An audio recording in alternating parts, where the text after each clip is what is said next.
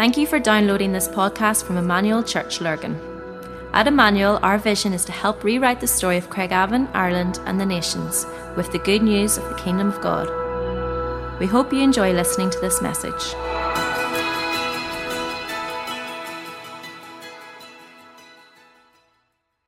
I've been enjoying the Psalms lately. I've been enjoying some of the Psalms, and I don't know if you've ever noticed anything about the Psalms, but usually the first verse of Psalms tell you an awful lot about them, like "The Lord is my shepherd." You sort of know you're going to be talking a little bit about the shepherd, don't you? Um, Psalm 24: "The earth is the Lord's, and the fullness thereof." Psalm 34: "Come magnify the Lord with me." One of the Psalms that has caught me lately, because um, Rick has read it a few times in our staff meeting and has read it with elders as well, is Psalm 29. And he sort of sparked it in my head. Ascribe to the Lord, you heavenly beings. Ascribe to the Lord glory and strength. Ascribe to the Lord the glory due to his name. Worship the Lord in the splendor of his holiness. And that word ascribe means to hold in high regard. It means to give something special attention. When the psalmist is saying, ascribe unto the Lord, he's actually talking about giving him something special. And I wondered this Christmas, as we all wonder about what we're going to put around the tree and what we're going to put on the table, I wonder, have we thought as much about what we're going to put around the throne? And I started to wonder if I were to give the Lord some presents this Christmas, what he would really love. What, would, what could I give to the King of Glory that he would say, Phil, that is a cracker present. Thank you so much. And, um, and so, in light of that, I want to read this passage that you all know well, I'm sure. Matthew 2. If the Bible's familiar to you at all, you'll know that story in Matthew 2. And um, it's talking about the visit of the Magi, the, the, the, the wise men who came to visit um, the Lord Jesus. We get the analogy sometimes that they arrived at the cave or at the, the, the barn or the stable, most likely a cave. Probably you're best thinking about stone rather than wood when you think about where Jesus was born. Um, so it was probably pretty cold and damp. And um, also, um, the wise men probably didn't arrive until the child was a lot older. We get the idea that they arrived along with the shepherds, but that's not really um, scriptural. They arrived, we're not dead sure when. That's why Herod actually killed all the babies two years and under. So um, little baby Jesus could have been as maybe a year old when the Magi arrived. Um, but it says that when Herod called the Magi secretly and found them from the exact time the star had appeared, he sent them to Bethlehem and said, Go and Search carefully for the child. As soon as you find him, report to me so that I may too go and worship him. After they had heard the king, they went on their way. When the star they had seen went, it rose ahead of them until it stopped over a place where the child was. When they saw the star, they were overjoyed, and on coming to the house, so they were in a house, they weren't in a stable, all right. It says, um, on coming to the house, they saw the child with his mother Mary. And they bowed down and worshipped him, and they opened their treasures and presented him with gifts of gold, frankincense, and myrrh. And having been warned in a dream not to go back to Herod, they returned to their own country um, a different way. Now, the Lord always honors the public reading of His word, and He'll do that um, this morning. Some of the things that I think that God has been speaking to me about in a very busy year uh, as I come to the end of it about refreshing some of these gifts to Him. Now, there's loads of gifts in this passage, not just the three that we um, focus on. There's a gift of surrender, because the first thing the, the wise men did was they bowed down. They bowed down. So there's a gift of surrender. And I sort of think this year that Jesus, um, if were asking me for a gift, and asking me something that I could put around the throne, he would be asking me for my full surrender. He'd be saying, Phil, before you give me anything, before you give me anything at all, I would love your full surrender. And then it says they bowed down and they worshipped him. And I think one, if surrender's one thing, adoration's another thing. And so here's these wise men, they bow down, they give their full surrender, and then they, they give their adoration. They begin to worship him. Something happens when there's a surrender of heart and we start to pour our hearts out in love to the Lord. And that psalm comes to life that I quoted a few minutes ago, Psalm 34 Come magnify the Lord with me. What happens when we magnify? I've told you this many, many times. We don't make the thing bigger, we begin to see it bigger. And we begin to see God for who He really is when we surrender to Him, when we begin to adore Him, we begin to see God for who He really is. And then it says, when they surrendered and they began to worship Him, what they did was they opened their treasure chest. I love that. It's hard to give anything out of something that's closed up, isn't it? And some of us, when it comes to God, we've closed the doors. Maybe you're here as Christmas morning and you've come and you've heard Christmas messages and you've heard gospel messages and you've heard the invitation to give your life to the Lord and, and something in you has closed up. There's something happens and, and I think it's a little bit, maybe it's a world thing, but I do think it's a little Northern Ireland thing. Been there, done it, got the t-shirt, heard all that before. And it never really seems. And what has happened is we've, there's, there's, a, there's a closing up to the word of the gospel Actually, the Bible talks about it in 1 Corinthians 4 4.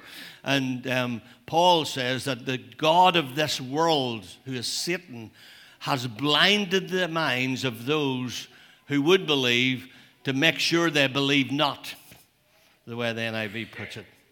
Lest the light of the glorious gospel would shine in and they might be saved.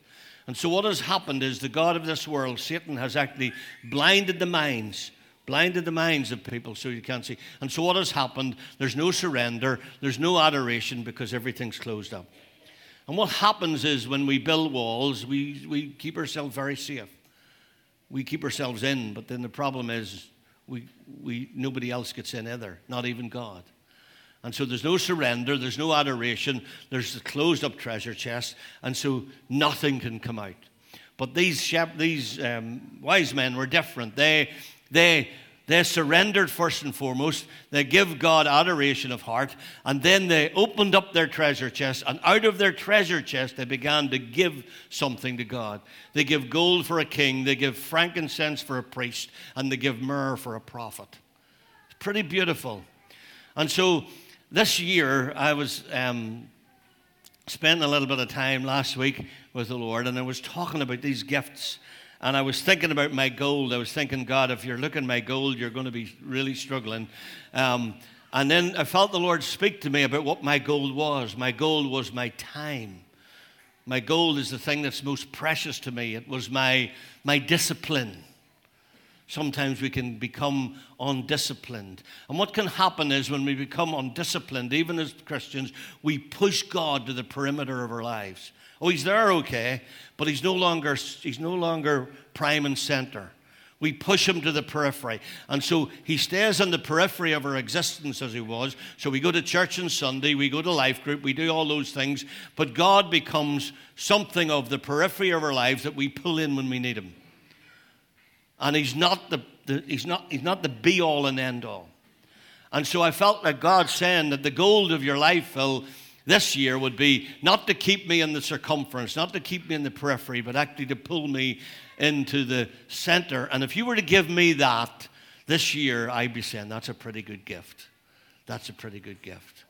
Frankincense is a little bit different. I've told you this before, but frankincense was, uh, was frankincense was what they used to give um, uh, burn incense to the Lord.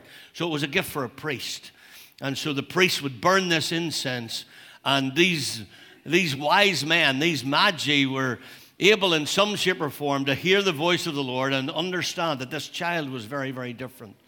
And so they would give him frankincense. Now, if you Google frankincense, Google's a wonderful tool, and if you Google frankincense, you'll find that it's a resin. And it comes from a tree, and it comes from the bark of a tree. And what happens is you scrape the bark off a tree, and Google tells us that the tree begins to bleed. And as the tree bleeds, then what they do is they take the tear forms and they take the tear and they make the frankincense out of the tear. Now, that could mean a hundred things to a hundred people, but what it means to me is that this Christmas that I felt God say to me, Phil, what about what about not just giving me your surrender, giving me your adoration, opening up that chest of yours and giving me some of these precious gifts, giving me your time and your discipline? What about giving me your tears? Wow, that's interesting, God. My tears? Yeah, give me your tears. Because we're really quick to tell you all the things that worked this year. really quick to tell you all the things that were 10 out of 10. But we're not so quick to tell you the things that broke us. We're not so quick to tell you the things that we cried ourselves to sleep over, or we woke up in the morning with anxiety in our chest, thinking, oh, oh no, I'm going to have to face that again. And maybe this year, as we close it out, that God's saying, not only would I like your surrender, not only would I like your full adoration, not only would I like your thing that's most precious to you, your time, your discipline, your gold, but what about giving me your brokenness? What about giving me your tears? What about giving me the things that have disappointed you this year? And then lastly, they give myrrh. And myrrh was a gift to a prophet. It was a gift that actually myrrh was a spice that they used to anoint um, people who were dead. And this was a prophetic statement for someone who was about in 30 plus years' time was going to give their life as a sacrifice for sin for the world. And myrrh is an interesting thing. If you Google it, you'll find it's a resin as well, but it's, it's actually known for its black color. It's very, very dark in color. And again, it could mean a hundred things to a hundred different people. But I wondered, I wondered as we hit Christmas, is God asking you for the things that are sinful in your life? The black things. The things that you actually wouldn't want the person beside you, even how well you know them, to know about you, about your deep inner things that go on in your life. Because we're all, we've all got a, all of us who are new creations in Christ Jesus have got an old flesh that operates. And we've got to control it all the time. One of the gifts of this, one of the fruit of the Spirit in Galatians 5 is self control. And we've got to control that old man, that old woman that lives inside us that, that rips at us at times. And, and the thing about it is, the thing that excites me about this is that Jesus died for this. So it doesn't belong to you.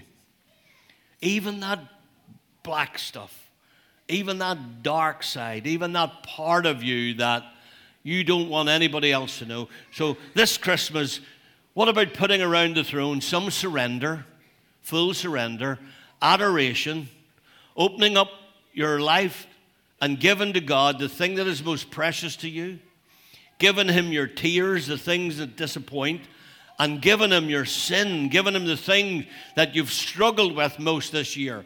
If I were to ask everyone in the room what was the thing they struggled with most this year, you would know it right away. You're, it's sparking in your mind right away. The thing that is your inward struggle, because we all have them. And the incredible thing about this is, and here's where I want to close it off. Here's the little line that, that I think we miss sometimes in this verse. It says, After they'd done all this, they went home a different way. Everybody misses that line. But the Magi went home a different way. Here's the thing. Here's the thing about this Christmas morning. This Christmas morning could be so different because if you give God your surrender, if you give God your adoration, if you give God your gold, your tears, and your brokenness, you will go home a different way. You will go home a different way than you come. You will go home knowing the King of glory as your Lord and Savior. You will go home today knowing not only that Christ died, but knowing that Christ died for you. Knowing, knowing not only did Christ die and rise again from the dead, but that He died and He rose for you. If there was no one else alive in the world, He did it for you. For God so loved the world that He gave His only begotten Son, that whosoever believes in Him should not perish but have everlasting life. And I think, I think this Christmas, I think I'm going to go home a different way. I think I'm going to go home a different way. Because this has been stirring in my heart over the last few weeks. And, um, and I want to challenge you to go home a different way. As we face 2023, who remembers the millennium? Who all thought it was the end of the world? and here we are, 22, almost 23 years later, and we're still here. And uh, I believe we're stirring in last days, and so it's so important to get these matters settled. Lord bless you. It's lovely to be with you. It's lovely to share scripture with you. Um, and I know you're champing at the bit to get home to family and friends. Thank you to all you wonderful kids for showing me your toys. I'm so excited for you. I hope you have a wonderful Christmas. Next Lord's Day, we'll do the same. It'll be a shorter service, family service. There's no kids or youth environments. It is New Year's Day. And we'll do something similar share the word. We have a little bit more to share with you next week because it is the first Sunday of the new year, and we have some exciting news to share with you, some um, uh, invitations for you as we face the new year. But happy Christmas. I hope you're blessed. And if it is a struggle for you, our prayers go to you. Um, all of us in the room at some stage in our lives have been there, and we understand the pain of that. Let's pray. Father, we just pray today that all of us in the room may have the opportunity to go home a different way.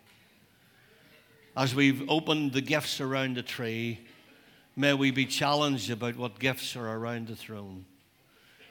May we be challenged at our level of surrender, at our level of adoration. May we be challenged by the fact that we've just closed ourselves up and not allowing God to impact our lives and push them to the periphery of our lives, God. May you become the prime and the center. And may we give to you our gold, our frankincense, and our myrrh. May we give to you those gifts that are most precious to us. And those gifts that break us at times and those gifts that hurt us. May we offer them all to you around the throne this Christmas in Jesus' name. Amen. Lord bless you. Have a great day. Enjoy. Don't eat too much turkey. We hope you enjoyed listening to this podcast. For more information about our church and all that we do, please visit our website at emmanuel-church.co.uk.